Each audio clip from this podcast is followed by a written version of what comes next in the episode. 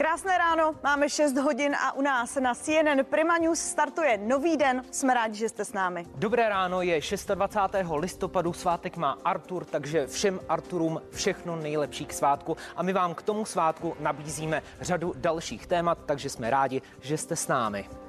Prezident Miloš Zeman je pozitivní na COVID-19. Včera v podvečer byl převezen z Lán zpět do ústřední vojenské nemocnice.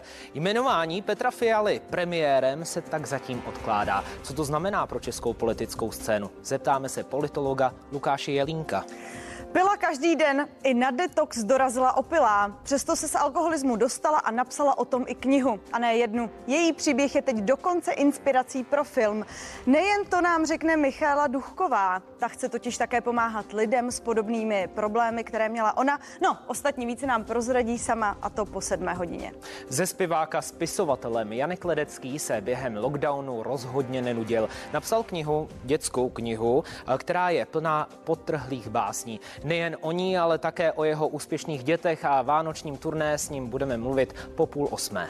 No a živě se spojíme také s ministrem zdravotnictví Adamem Vojtěchem a podrobně probereme e, následná e, protikovidová opatření. Co ode dneška tedy můžeme a co ne, to nám vše řekne po 8 hodině. Navíc koronavirová situace je opravdu vážná. I dnes padl rekord, je téměř 28 tisíc nakažených. Dnes navíc oficiálně startuje Black Friday, tedy den velkých slev. Ale pozor, není sleva sleva jako sleva, jak už říkala Lenka. No na co si dát pozor, to ví náš kolega Robert Hedge. Teď už ale zprávy a Matěj Rychlý. Krásné ráno.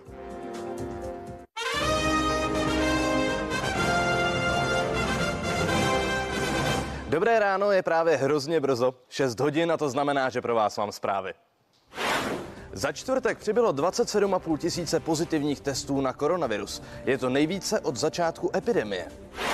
Prezident Miloš Zeman se vrátil do nemocnice, měl pozitivní test na koronavirus. A v Česku začnou platit nová protiepidemická opatření. Od půlnoci v zemi platí nouzový stav. Epidemie koronaviru v Česku dál sílí. Ve čtvrtek přibylo 27,5 tisíce pozitivních testů na koronavirus. Je to nové denní maximum od začátku epidemie. V nemocnici je s covidem přes 6 tisíc lidí. Prezident Miloš Zeman se vrátil kvůli pozitivnímu testu na koronavirus do nemocnice. Příznaky nemoci ale nemá. To potvrdila mluvčí ústřední vojenské nemocnice Jitka Zinke. Nakaženým člověkem, který byl v kontaktu se Zemanem, je podle idnes.cz zaměstnankyně prezidentské kanceláře. Webu to měl potvrdit bývalý poslanec a ředitel pečovatelské služby, která u Zemana nákazu zjistila, Boris Šťastný. Podle mluvčí UVN prezident také dostane protilátky. Pan prezident je asymptomatický, plně očkován, včetně třetí dávky vakcíny proti COVID-19. Podání monoklonálních protilátek má především preventivní účel. Po aplikaci monoklonálního přípravku zůstane pacient hospitalizován z důvodu observace. Každá návštěva prezidenta republiky byla v UVN prověřena dle striktně stanovených pravidel. Musela doložit, zda je očkovaná nebo testovaná PCR s negativním výsledkem maximálně 72 hodin starým nebo v posledních měsících prodělala COVID. Návštěvy mohly být u pacienta maximálně 30 minut přítomny, mohly být maximálně dvě osoby. Návštěva vždy byla poučena o povinnosti mít po dobu návštěvy nasazený respirátor, dodržovat dezinfekci rukou a pokud možno dostatečnou vzdálenost. Při návštěvách nebyl personál UVN přítomen. Že se prezident Zeman nakazil v nemocnici je podle lékaře a člena zdravotního konzília Pavla Pavka nepochybné. On sám podle svých slov testováním na koronavirus pravidelně procházel. Dění kolem prezidenta ale Pavko považuje za standardní. Ehm, kolik lidí je infikovaných, kolik z nich onemocní a kolik z těch vakcinovaných onemocní těžkou, těžkou nemoci, těž, těžkým průběhem nemoci. Velmi málo. Eh, já myslím, že je všechno naprosto v pořádku a to, že pan prezident odjel, když si přál ukončit hospitalizaci, není nic mimořádného. Není-li zbaven pacient své právnosti, neohrožuje-li svoji, svou infekci okolí, eh, tak eh, kolik je infikovaných, kteří jsou léčeni doma s, s touto infekcí. Další prezidentova hospitalizace přišla podle poslance Marka Výborného ve špatný moment. To, že prezident zatím nejmenuje novou vládu, považuje za nešťastné. Myslí si, že pro Česko by bylo nejlepší, kdyby co nejdříve převzal vládu kabinet s důvěrou. Na to není komplikace pro nás, ono to je na prvním místě eh, komplikace pro tuto zemi. Nacházíme se v nelehké situaci, eh, vidíme, jaká jsou rostoucí čísla covidu. Eh, za několik málo hodin začne platit nouzový stav, který tato vláda vyhlásila a to je jenom jeden z řady problémů, s kterými se potýkáme, aby bylo, bylo potřeba, aby tady byla vláda s důvěrou, nikoli vláda v demisi, vláda s jasnými strategickými cíly a kroky, které budou nějakým způsobem předvídatelné, srozumitelně komunikované a e, v tomto smyslu to samozřejmě je e, komplikace. Nikoli pro nás na prvním místě je to komplikace e, pro tuto zemi. Jmenování premiéra by nyní podle ústavního právníka Jana Kudrny bylo složité. Vyžaduje totiž několik náležitostí. Tím se liší od pověření k sestavení vlády, které Kudrna označuje spíše za zvyklost. Myslí si také, že v případě potřeby by dekret pro Petra Fialu mohl Miloš Zeman vystavit i elektronicky. Částečně to může být otázka, otázka spíše toho, na co jsme zvyklí. A poslední rok a půl ukázal, že celá řada věcí, na které jsme byli zvyklí je provádět osobně, no taky provádíme v nějaké online, online podobě. To znamená, to samotné, samotné složení slibu by asi tímto způsobem proběhnout mohlo, jak říkám, konec konců. Pokud, by, pokud bychom to doopravdy považovali za nutné, nesnesli bychom ten 14-denní odklad, tak určitě prezident, prezident republiky může také vystavit, vystavit ten jmenovací dekret konec konců elektronicky s elektronickým podpisem, respektive může být odeslaný z, dato, z datové schránky do datové schránky úřadu vlády a zpátky může zase datovou schránkou přijít také, také to, že předseda vlády skládá slib, to znamená to slovo slibuji tam také může tímhle způsobem proběhnout. Kdybychom to chtěli skutečně bezodkladně provést, čistě formálně právně korektně. Tak je to, je to určitě možné, ale je otázka, jestli, jestli jsme skutečně v téhle situaci. Od dnešní půlnoci v Česku platí nouzový stav. Včera ho vyhlásila vláda a trvat má 30 dní. Kabinet Andreje Babiše v demisi představil také nová opatření, která budou platit od dnešních 18 hodin. Lidé pak například přijdou o vánoční trhy, nebudou taky smět pít alkohol na veřejnosti a omezeny budou i kapacity kulturních akcí. Dochází ke zpřísnění stávajících omezení pro konání hromadných akcí. A to v případě těch obecných hromadných akcí, akcí eh, volnočasových aktivit dětí, dospělých, kdy aktuálně je eh, maximální počet, přípustný počet osob na těchto hromadných akcích omezen na tisíc. Nově tedy eh, maximálně 100 osob 100 osobám bude umožněn eh, přístup na tyto akce. Další oblast eh, jsou kulturní akce, sportovní utkání a vzdělávací akce, které mají zvláštní úpravu, divadlo, film, hudba, Tady doposud nebyla žádná hranice pro vstup, eh, myslím, početní hranice pro vstup na ty, tyto akce. Nově bude povolena maximální obsazenost tisíci osobami. Zavedení nouzového stavu a nástup nových protiepidemických opatření je správné. Mohlo to ale přijít dřív. To v naší 360 se řekl hejtman Jihomoravského kraje Jan Grolich. Podle ministra průmyslu, obchodu a dopravy v demisi Karla Havlíčka je důležité, aby se na diskuzi kolem opatření podílelo co nejvíce lidí. My eh, jednáme takřka denně a jednáme eh, pochopitelně s těmi největšími odborníky. Mimo jiné každý takřka dneska třetí den probíhá eh, Rada pro zdravotní rizika, kde sedí prostě největší odborníci, epidemiologové, zdravotníci, armáda a mimo jiné tam jsou i zástupci krajů, je tam pan hejtman Kuba, musím říct velmi věcný a pragmatický a nebylo to o tom, že by nám před třemi týdny říkali v každém případě udělejte toto, toto. To. V rámci těch opatření my zase nemáme žádné nové pravomoci navíc a my tím pádem nemůžeme tu situaci nějak fakticky ovlivňovat, ale já si myslím, že vzhledem k té situaci, jaká je, jsou to poměrně adekvátní opatření.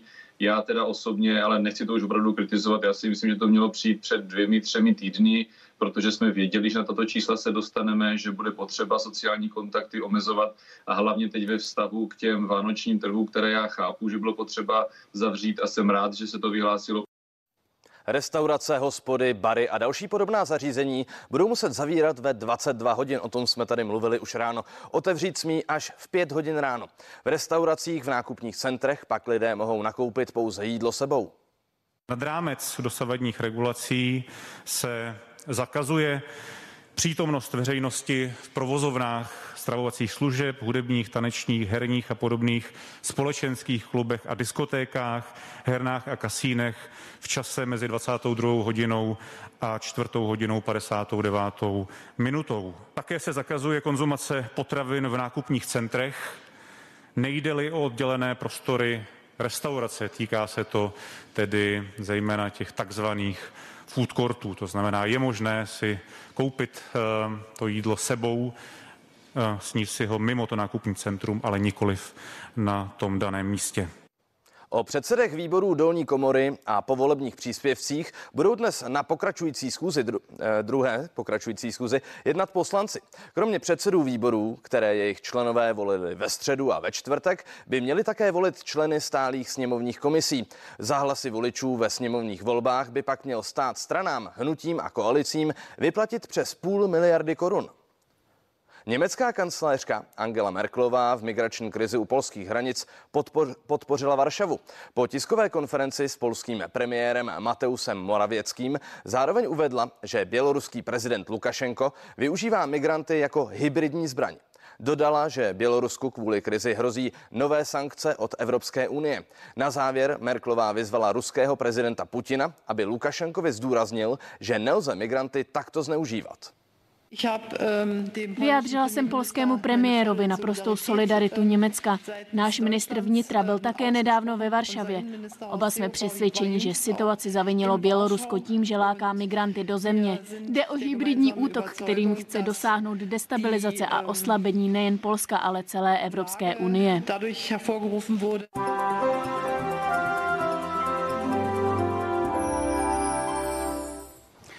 Krásné ráno i u počasí. Během dnešního dne dojde ke změně. Zejména na východě našeho území se dočkáme už zimního počasí, ale ještě aktuálně nad naším územím převládá zataženo na většině území bez jasné oblohy, protože počasí u nás ovlivňuje tlakování, že od jihu ta přináší velkou oblačnost a začínají se objevovat také srážky. To už uvidíme na radarových odrazech, kdy zejména na východě přichází srážkové pásmo, zatím ve formě deště, ale postupně se déšť, zejména na východě našeho území, bude měnit ve sněžení. Jinak aktuální teploty se pohybují nejtepleji na východě našeho území zde až do 4 nebo 5 stupňů Celzia. Naopak v jižních Čechách, jihozápadních Čechách teploty až do minus 3 nebo 4 stupňů. Počasí u nás během dnešního dne právě bude ovlivňovat zvlněné frontální rozhraní. Od severozápadu studený vzduch, od jihovýchodu teplý a vlhký vzduch a ten bude přinášet právě velkou oblačnost a také sněžení. Zde už vidíme dnešní sněhové srážky, zejména ve východní polovině našeho území, proto zde platí výstraha, může napadnout až 10 cm mokrého sněhu a ten může způsobovat problémy. To je o počasí vše, krásné ráno.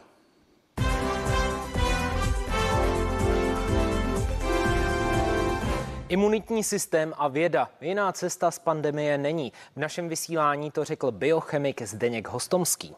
Podle hudebníka Pavla Šporcla je potřeba doufat v brzký konec epidemie. Myslí si, že jednou z nejpostiženějších oblastí je právě kultura.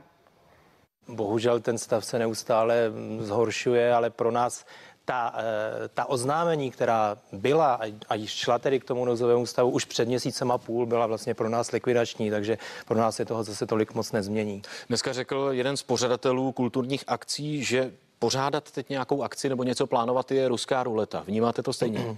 Je to přesně tak. Před dvěma měsíci, možná měsícem a půl se, se eh, všechny předprodeje prakticky zastavily, protože jakmile někdo ať už politik nebo, eh, nebo nějaký imunolog eh, řekne, že se omezí hromadné akce nebo že to hrozí, cokoliv takového se vyhlásí, tak samozřejmě lidé se leknou. Už znají ten princip, že když si koupí vstupenku, tak pak na ten koncert nebo to představení nemusí. Takže, jak říkám, pro nás je nouzový stav už hodně, hodně dlouho a řešíme to ke kultuře se ještě dostaneme, pane Hostomský. Před pár týdny jsme se tady bavili v našem pořadu a vy jste říkal, že byste šel cestou očkování, absolutně do maxima mezi dospělou populací, ano. ale i formou roz, eh, rozvolnění eh, jako v Dánsku nebo v Británii. Eh, teď už to neplatí nebo pořád? Z mého hlediska to pořád platí, ano. protože já si myslím, očkování to je to hlavní, co máme momentálně k dispozici.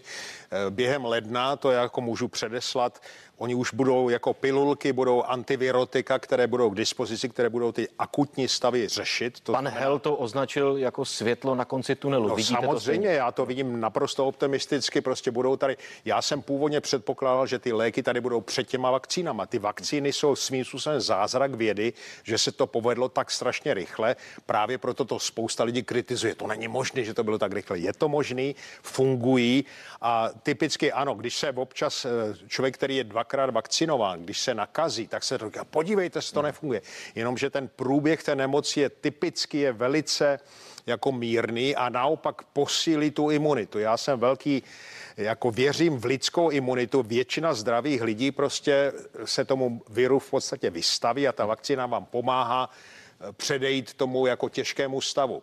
Ale jako, jako Takže souhlasíte lockdown, s tím, co říkal třeba každý... pan Šebo, proočkovat a pak promořit? A, no v podstatě ano. s panem Šebem se velmi dobře znám, považuji za svého přítele. Já s tím souhlasím taky. Já si myslím, že zavírat se do sklepa a čekat, až to projde, to je prostě ano, je to jedno z řešení, ale je to naprosto nouzové řešení, nedůstojné naší společnosti. Pro každou vládu, která vyhlásí lockdown, je to prostě rozhodnutí, už nevíme, co bychom udělali. Je to prostě prohra.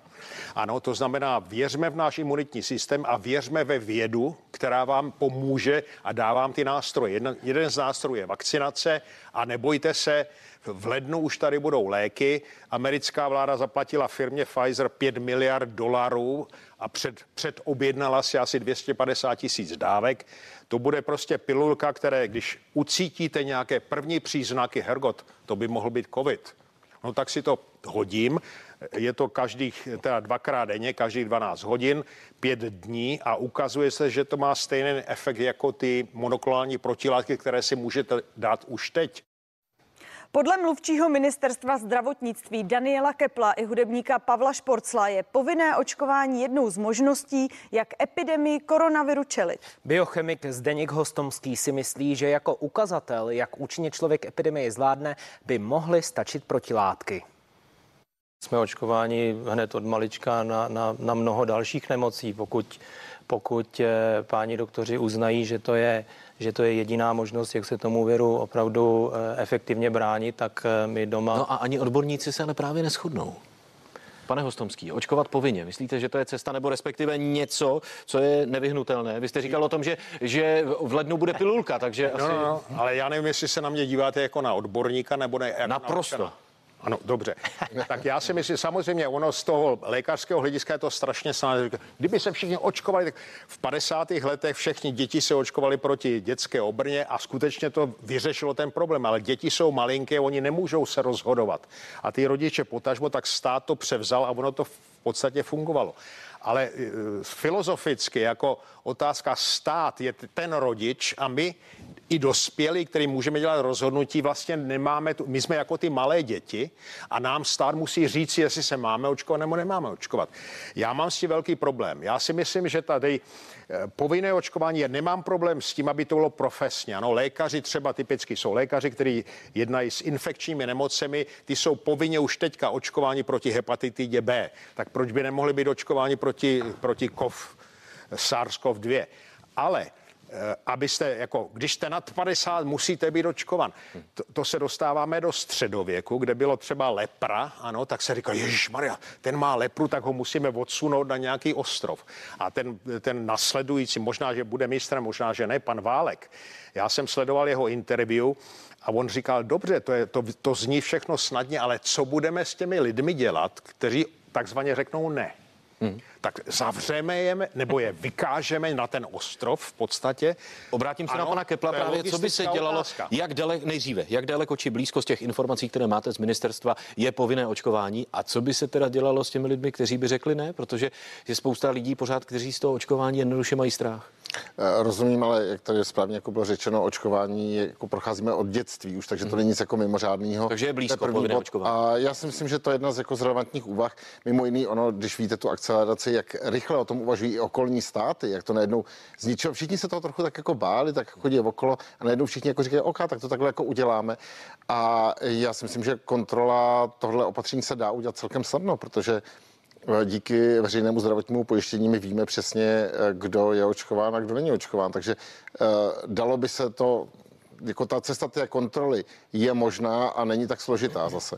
Pane Hostomský, uznávání protilátek. Vy jste řekl, že se ukazuje, že uh, vypadá to, že prodělaná nemoc je tou nejlepší ochranou, tak uznával byste protilátky? Prodělaná nemoc a, a když se ještě potenciuje tou vakcínou, já bych to, tu vakcínu bych rozhodně e, nezanedbával, ale o, protilátky, tady to to je velká debata, ve Švýcarsku je teda uznávají, já bych je uznával jako důkaz toho, že jste někdy s tím virem přišel do styku, že jste se s tím vypořádal, máte protilátky. Češi dnes zažívají jedno velké dežaví. Česká republika se dnes ráno probouzí do nouzového stavu a nouzový stav sebou nese i řadu nových restrikcí. Opatření a zákazy začnou od pátečních 18 hodin. A co konkrétně se tedy zpřísní? Omezený bude například provoz restaurací, eh, barů, hospod, diskoték nebo třeba kasín a heren. Ty budou eh, muset zavřít ve 22 hodin. Na kulturní a sport sportovní akce a také vzdělávací akce bude ode dneška moci maximálně eh, tisíc lidí. Dále se také omezí ostatní hromadné akce typu oslavy večírků nebo plesu. Od zítřka na ně bude moci eh, pouze maximálně 100 lidí. Výjimkou pak budou pohřby, které zůstanou bez omezení. Pojďme se podívat dál. Vláda také od zítřka eh, zcela zakáže pití alkoholu na veřejnosti a zákaz se bude také týkat i vánoční vánočních a adventních trhů. Ty vláda zrušila úplně. Podnikatelé, kterým v důsledku protiepidemických eh, opatření klesnou tržby o 50% a více, budou mít podle právě ministra Havlíčka nárok na vyšší kompenzace. Pro všechny eh, tyto omezené aktivity bude platit systém eh, kompenzací, který jsme představili v pondělí.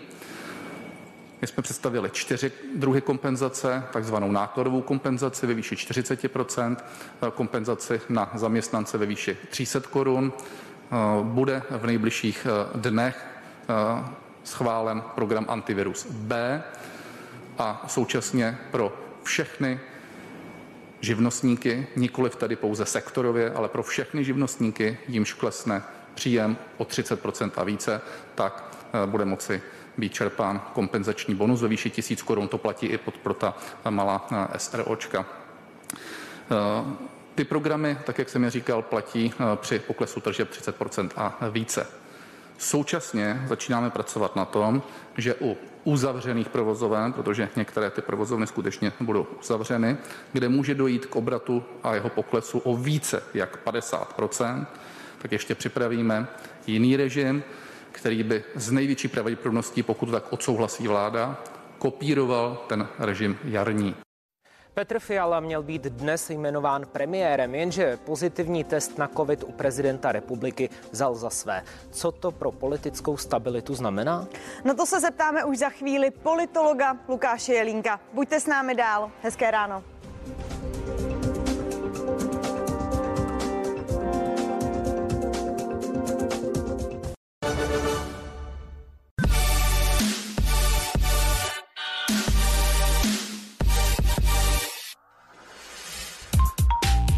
I want. To chceš. Tento týden v Kauflandu potěšíme i Míšu. Nejenom pro ní jsme se značkou Linteo připravili třívrství toaletní papír 30 rolí za 129,90. Kaufland. Black Friday.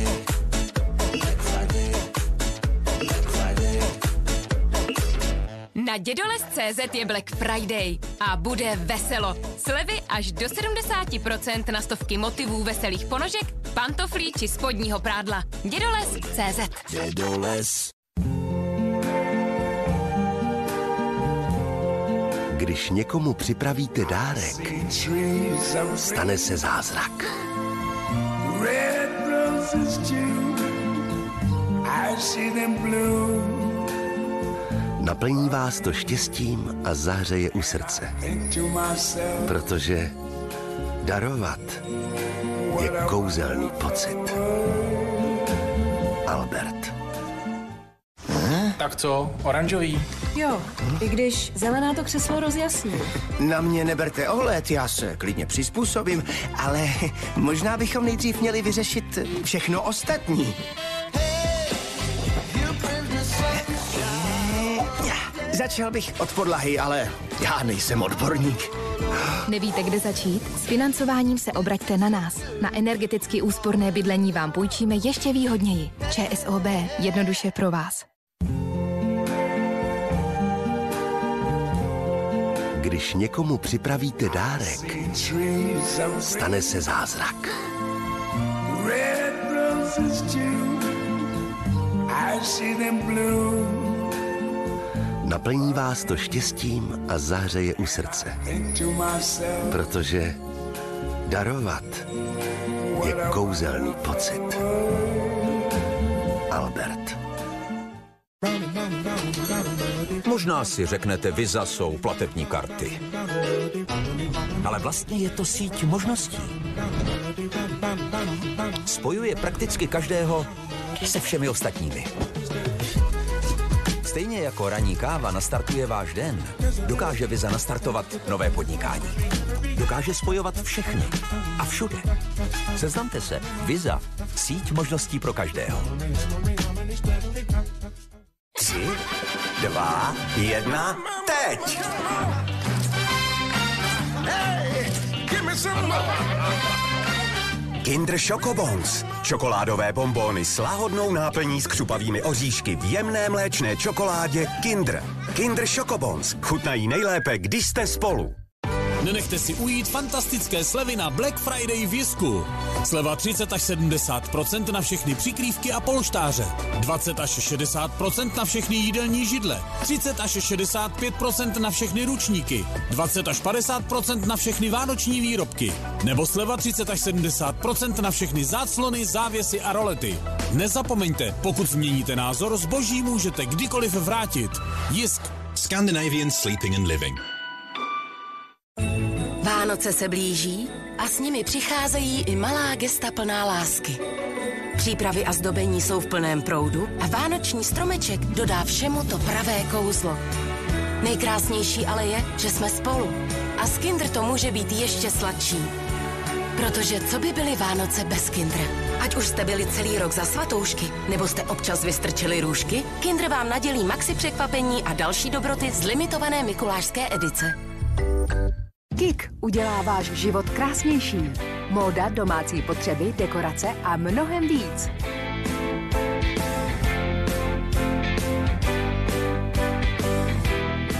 Více než 3800 prodejen v Evropě a vždy ve vašem okolí. Zastavte se u nás, nechte se překvapit a objevte nyní naši pestrou nabídku. KIK. Cena mluví sama za sebe. Jasně, mami. Jo, to víš, že jo. Zavolám brzy. Ať už se vám stane cokoliv, určitě oceníte rychlé vyzvednutí u nás v Datartu. Vše, co potřebujete, vám na prodejně nachystáme už do 30 minut od objednání. Do Datartu. A navíc úplně zdarma. Prostě vyzvednutí rychlostí světla. My tomu říkáme rychlát. Datart. Oslavujte s námi Black Friday. Objevte kolekce do minus 60% a extra slevové kódy. Více na zalando.cz. Darovat je kouzelný pocit. Sbírejte body a potěšte děti kouzelnými Lego stavebnicemi. Albert stojí za to jíst lépe. Přijďte si pro pomeranče, kilo za 21,90. Právě teď probíhá v Datartu Black Friday s neskutečnými slevami. Do Vánoc dárky už lépe nenakoupíte. Nakupte nyní na splátky bez navýšení a nezaplatíte ani o korunu navíc. Platí do neděle. Datart, opravdový elektrospecialista. Pro některé je příjemným překvapením. Pro jiné opravdovou vášní. Pro každého z nás je ale prožitek z Mon Cherie jedinečný. Nejjemnější hořká čokoláda, třešeň a likér. Mon Potěšení být sám sebou. Krásné svátky s Mon ve vánoční edici. Oslavte Vánoce s luxusní kolekcí Ferrero Prestige.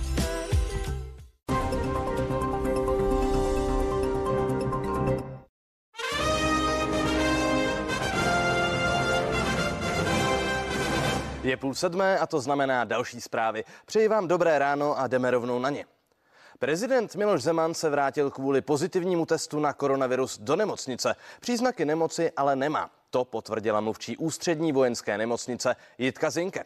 Přednosta kliniky infekčních chorob fakultní nemocnice Brno Petr Husa je přesvědčen, že prezidenta Zemana musel nakazit personál nebo návštěvy v nemocnici. Podle něj nebyl důvod, aby se prezident testoval průběžně, pokud neměl klinické projevy nemoci COVID-19. Jediné vysvětlení je, že to dostal v nemocnici, protože inkubační doba samozřejmě neumožňuje, aby to dostal až v nemocnici, to znamená buď to personál nebo návštěvy. Stává se to bohužel zcela eh, běžně, třeba i v naší nemocnici už bylo několik eh, takových eh, ohnisek infekce, třeba na geriatrii. Je velice těžké potom vypátrat, kdo byl zdrojem té infekce, kdo ji přinesl ale jsou v podstatě jenom dvě tyto možnosti. Buď to tedy ošetřující personál, a nebo některé návštěvy, i když ty by měly splňovat všechna ta kritéria eh, tak, aby tu infekci přenesli, takže bych se spíše klonil k tomu personálu. Bože se to stává, protože eh, pan prezident dostal tu třetí dávku teprve nedávno, jak jsem slyšel ve sdělovacích prostředcích, to znamená, to se ještě nemohla naplno projevit. Samozřejmě, kdyby ta infekce nastala dejme tomu s odstupem nějakých těch 14 dní od té třetí dávky, ta hladina té obrany reakce by byla mnohem vyšší než této fázi, jak lze asi ze zpráv ze sdělovacích prostředků uzavírat, tak pan prezident má chronické onemocnění, ať jeho etiologie jakákoliv a je to člověk, který je starší, to znamená, že ta pravděpodobnost, že se může infikovat, je větší než u mladého zdravého člověka. Těžko předjímat, protože neznám ty výsledky, ale asi byl, byl plným kandidátem pro aplikaci monoklonálních protilátek, by se mohl ten průběh toho onemocnění zlehčit a nemuselo by docházet k rozvoji oboustranného zápalu plic a potřebě kyslíkové terapie, nějaký těžší průběh covidu u člověka, který je tomto věku a který má nějaké závažné chronické onemocnění, samozřejmě může být velice závažný. To je čistě jako takový návod teoretický. Já přesně neznám, jaká je pokročilost toho procesu, protože při určité pokročilosti zvýšené toho plicního procesu už ty protilátky by nemusely přinášet efekt a mohly by ten průběh zhoršit, ale pokud byl do dneška v nemocnici, tak je velmi nepravděpodobné, že by měl nějaký pokročilý proces, takže se to nejspíše chytlo úplně v začátcích. Myslím si, že nebyl důvod k tomu, aby se testoval průběžně, pokud neměl klinické projevy toho onemocnění. Jediná výjimka ze zákazu vánočních trhů je prodej vánočních stromků a kaprů. Ministr průmyslu a obchodu Karel Havlíček doplnil, že zákaz se týká trhů speciálně zřízených pro předvánoční období. Pořadatelé proto musí stánkaře narychlo odvolat. My samozřejmě skontaktujeme vybrané prodejce a účinkující doprovodného eh, programu. V plánu jsme měli zhruba 25 eh, prodejních stánků. Eh, nájemné od prodejců bylo v uplynulých letech ve výši přesahující 100 tisíc korun. Co se týče vánočních trhů, tak nás to samozřejmě omezí tak to, že musíme teda skontaktovat i prodejce a účinkující. To nejhorší nemocnice a lékaře teprve čeká, a to i přesto, že situace už je teď kritická. To si myslí předsedkyně odborového svazu zdravotnictví a sociální péče Dagmar Žitníková. Zlepšení se nedá čekat minimálně v následujících 14 dnech. Opatření tomu ale podle Žitníkové neodpovídají. Myslím si, že ta opatření mohla být ještě širší, že v podstatě hm, širší uzavření té společnosti by mělo daleko větší vliv. Ta opatření, která jsou teď připravena, kdy je možné, aby se setkávalo třeba například 100 lidí nebo někdy až tisíc lidí, tak ta určitě dostatečná podle mého názoru nejsou. Povinné očkování je nevyhnutelné. Řekl to premiér v demisi Andrej Babiš. Podle něj by mělo platit od 1. února. Povinnost by se měla vztahovat na lidi starší 60 let, diskutuje se ale i o hranici 50 let. Naočkovat se také budou muset někteří pracovníci, mezi nimi například zdravotníci, policisté, hasiči nebo vojáci. 27 migrantů nepřežilo cestu po moři z Francie do Británie. K neštěstí došlo nedaleko francouzského přístavu Calais. Dva zachránění běženci jsou stále v ohrožení života. Policie zatkla čtyři osoby. Podezírá je z přímého zapojení do převaděčské operace. Lítost nad neštěstím vyjádřili představitelé Francie i Británie. Dorazili jsme na pláž poblíž Kalé, abychom lépe pochopili, co se tady odehrálo. První, co jsme po příchodu sem zahlédli, bylo anglické pobřeží. Migranti, kteří se sem dostali z Francie a chtěli překonat kanál, už byli k cíli opravdu blízko. Je zřejmé, že tohle je pro ně dobré místo a dobrý odrazový můstek. Druhá věc. Koukněte se na ty duny. Pro migranty je to ideální terén, ve kterém se mohou schovat a to také dělají. Obvykle se díky dunám vyhnou odhalení policisty a policejnímu sledování. Když je vhodné počasí a ten správný čas, přijdou si pro loď. Teď se podívejte, co jsme našli. Toto je jedna z lodí, kterou migranti použili nebo se jí spíše snažili použít a policie ji zabavila. Jde o nafukovací člun. Dodává se v krabici a místní policie nám řekla, že krabice bývají zakopané někde na pláži a běžencům je řečeno, kde krabice najdou a jak mají člun nafouknout. Na tuto loď můžete posadit desítky lidí. Normálně byste na tomto člunu neriskovali 50-kilometrovou cestu přes Lamaňský průliv, ale migranti jsou natolik zoufalí, že takovou cestu ve 20 až 30 lidech podstupují. Obecně se ví, že pašeráci, kteří si za doručení člunu účtují tisíce dolarů na osobu, nechávají na lodi jet příliš mnoho lidí. Tento člun policie prořízla, aby tak zabránila dalším migrantům v cestě. Tohle místo a tento člun ale jasně ukazují, kam lidé přicházejí a v jaké jsou situaci. Jak zoufalí musí být, když chtějí překonat těch 50 kilometrů na takové lodi. Uprchlíci, kterým policie znemožnila přejezd, to ale s největší pravděpodobností opět zkusí. Cyril on a beach near Calais, northern France.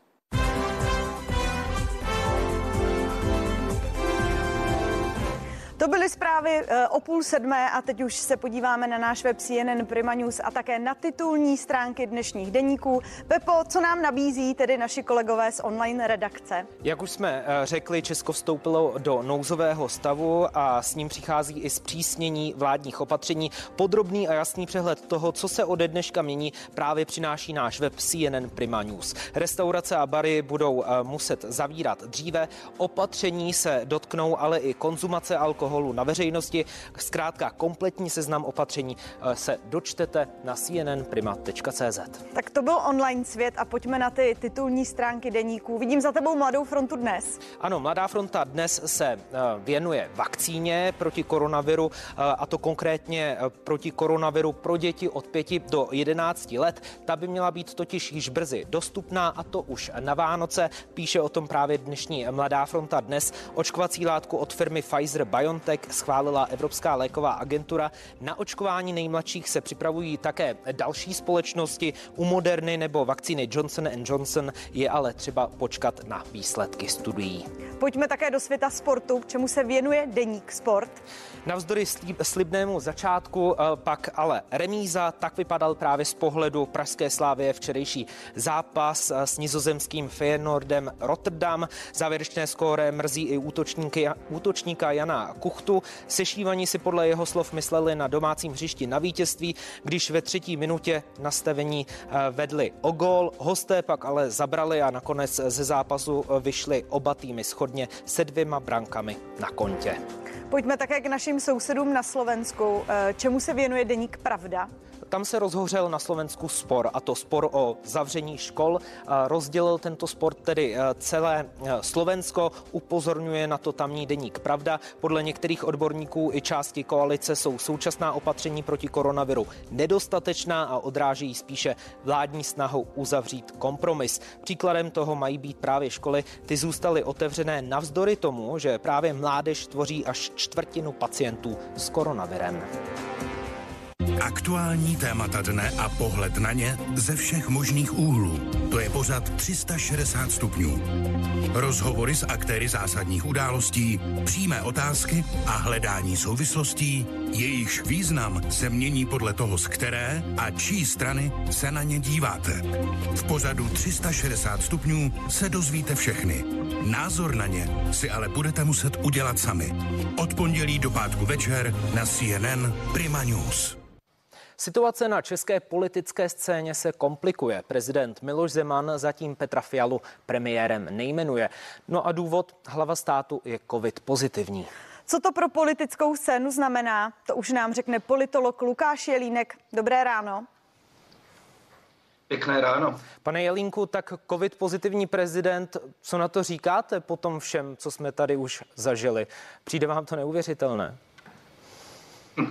Je to rána, ale tady v této zemi a v této situaci, zvlášť epidemické, člověka už nic asi překvapit nemůže, snad jenom to, že okolí prezidenta republiky nedokázalo před koronavirem ochránit, byť se pohyboval na půdě eh, nemocnice. To je, zdá se, ten důsledek těch sundaných respirátorů, které jsme viděli na některých eh, fotografiích eh, z minulosti okolo pana prezidenta. Ale jinak je to samozřejmě velká komplikace, protože toto země potřebuje vládu, která bude mít legitimitu a která bude akceschopná co nejrychleji. A tady tímto způsobem se samozřejmě jmenování premiéra i celé vlády posune a proto si myslím, že by měli ústavní činitelé uvažovat o možných zkratkách nebo zkrátka o tom, jakým způsobem vlastně ty ústavní procesy uvést do chodu, byť je prezident republiky eh, nemocný. Prezident Zeman se po jmenování eh, premiéra chtěl ještě se všemi ministry nejdříve setkat osobně. Spozdí se tedy celý ten proces jmenování vlády, nebo je možné, že vzhledem k situaci se termíny právě zkrátí, vy už jste to naznačoval, tak aby vlastně nedošlo k tomu skluzu. Je možné, že mm, právě prezident nebude tak lpět na těch schůzkách, jednáních? Eh, no, bylo by to pěkné, ale on je pan prezident eh, staromódní a za prvé bych chtěl patrně ty schůzky absolvovat a za druhé on si na těch rituálech zakládá, že by měly probíhat na důstojných místech, proto také chtěl třeba dnes Petra Fialu jmenovat premiérem na Lánském zámku. Ovšem, pokud by ta situace byla taková, že by mm, eh, byl umístěn prezident do karantény, ne na dny, ale třeba na týdny, tak bych se velmi, tak bych se velmi přimlouval za to, aby se maximum těch událostí odehrálo prostřednictvím třeba nějakých eh, videokonferencí, nějakých online schůzek. Eh, konec konců i to jmenování předsedy vlády by klidně mohlo proběhnout eh, prostřednictvím nějaké videokonference s následním korespondenčním doručením.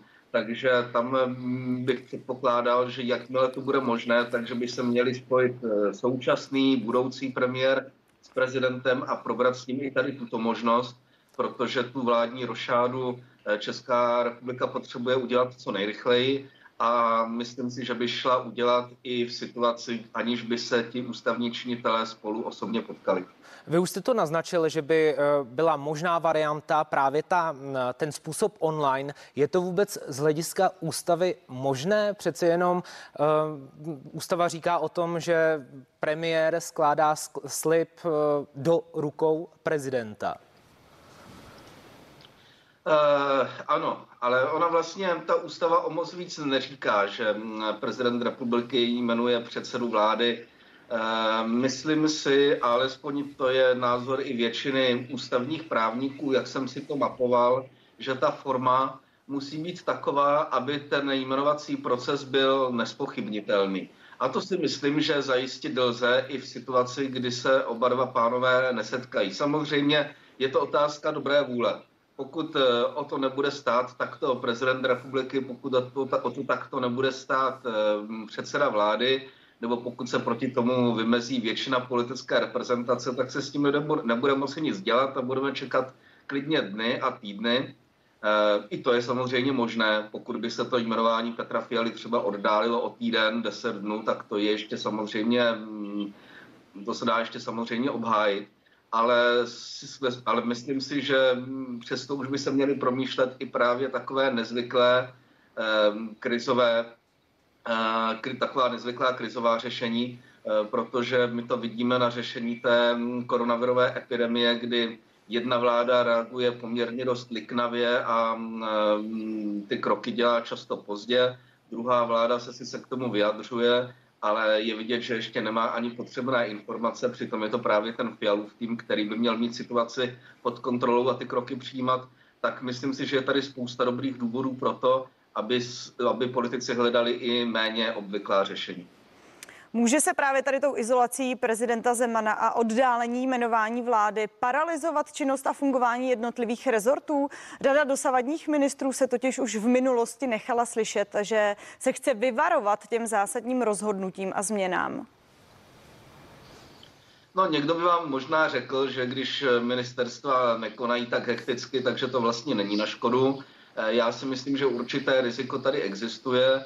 Eh, ne snad, že by tady nikdo nevládl, to vládnutí tady pokračuje, ale mm, ze strany některých rezortů to může být jenom tak jakoby na půl plynu, aby si nikdo s nikým a s ničím nezadal. Eh, my to vidíme i na té komunikaci vlády nebo jednotlivých ministrů, kteří se často jakoby už stáhli eh, z té pozornosti veřejnosti, eh, z, ze světel kamer a, a ani nepořádají tiskové konference, vyjadřují se jenom velmi málo. To si myslím, že není úplně šťastné, protože lidé potřebují vidět nejenom, jaká je epidemická situace a co se s ním bude dělat, ale také Eh, jaké mají nárok na kompenzace, ať už firmy nebo jednotlivci. Zkrátka je tady spousta dobrých důvodů pro to, aby ta vláda fungovala tak, eh, jak má naprosto plnohodnotně. On sice Andrej Babiš říká, že dělají, jako kdyby tady měli vládnout další čtyři roky. To je pěkné, ale eh, přeci jenom všichni očekávají, že odpovědnost už by měla nést vláda, která zešla z těch posledních voleb, protože to je ta, která se opírá o svoji většinu v poslanecké sněmovně. Ministři v demisi tedy zatím stále nemůžou předat to řízení svých rezortů svým nástupcům.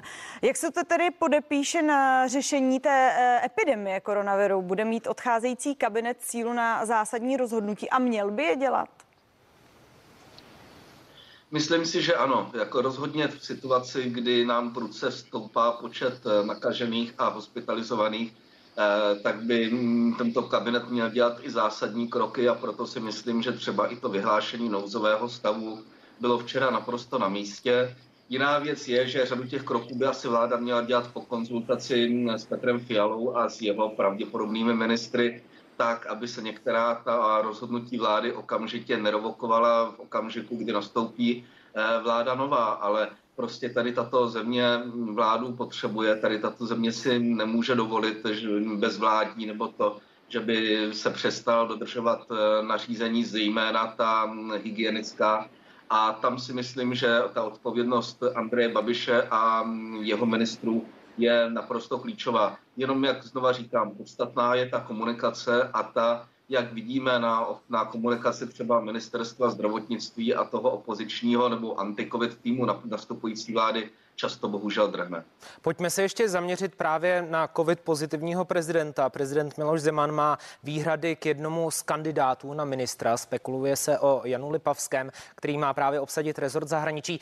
Má to Lipavský u Zemana opravdu spočítané, nebo je možnost, že prezident přece jen ustoupí? A za jakých případně podmínek? Pan prezident řekl, že se jedná o ministra, kterého nezná. To znamená, že pokud by se jednalo o pana Lipavského, tak je důležité nejprve, aby se potkali a aby si sdělili své názory ne přes média, ale z očí do očí. Tam je šance, že by pan Lipavský mohl nakonec Miloše Zemana přesvědčit o tom, že v 95% agendy ministra zahraničí se spolu shodují a ta rozdílná procenta, takže budou komunikovat společně s předsedou vlády nebo s dalšími ústavními činiteli.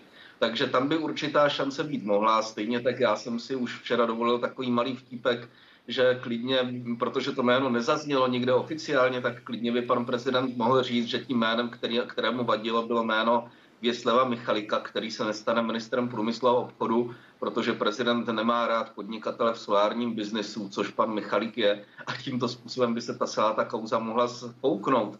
Ale pokud by skutečně trval na tom, že to jméno je pana Lipavského, tak tam nezbývá, než hovořit s ním, než hovořit s premiérem Fialou a hledat řešení, které by nás nakonec třeba vyhnulo oddálení toho jmenování, protože samozřejmě, kdyby Petr Fiala trval na svém ministrovi, jakože by na něm v eh, parlamentní demokracii trvat měl, tak by to znamenalo ústavní žalobu k um, ústavním, kompetenční žalobu k ústavnímu soudu a to by samozřejmě natáhlo, když na jmenování celé vlády, tak při nejmenším ministra zahraničí a i to by, myslím si, byla docela škoda.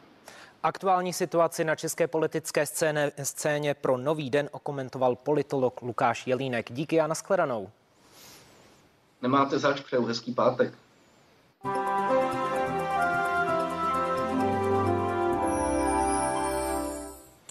Krásné ráno a máme zde ještě předpověď počasí. Na většině našeho území je zataženo a místy zejména na východě se objevují přehánky nebo déšť ve formě a na horách se jedná už o sněžení. Aktuální teploty na východě teploty až do 5 stupňů Celzia, nejchladněji jich jihozápad Čech, zde teploty až do minus 3 stupňů.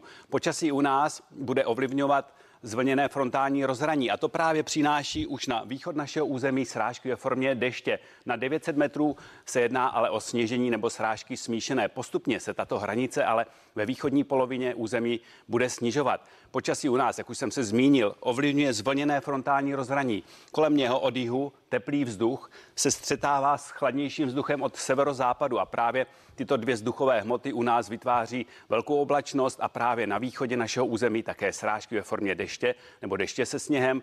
Sníh postupně bude i v nižších polohách, zejména ve východní polovině našeho území. A to, kde bude sněžit, už vidíme zde východní části našeho území sněžení, mokrý sníh až 10 cm nového sněhu. Proto Český hydrometeorologický ústav vydal výstrahu, která právě upozorňuje, že v těchto místech může napadnout až právě těch 10 cm mokrého sněhu. Ten může způsobovat problémy jak v dopravě, tak také v energetice a na lesních porostech.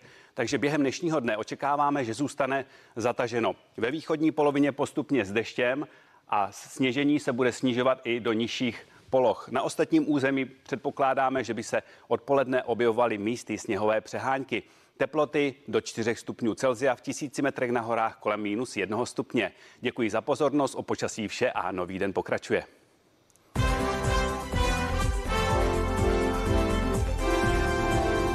A v novém dnu toho máme pro vás ještě mnoho. Například za námi přijde Janek Ledecký. Také se budeme věnovat dnešní akci, takzvanému Black Friday, tedy dnu velkých slev. Třeba Lenka hned po novém dni uh, veme obchodáky útokem. My Není vám... to pravda, půjdu točit pro Showtime, ale to nevadí. My vám každopádně řekneme, na co si dát během Black Friday pozor. No a po 8 hodině se spojíme s ministrem zdravotnictví Adamem Vojtěchem. Otázek na něj máme opravdu mnoho. Zkrátka za chvíli pokračujeme. Dobré ráno.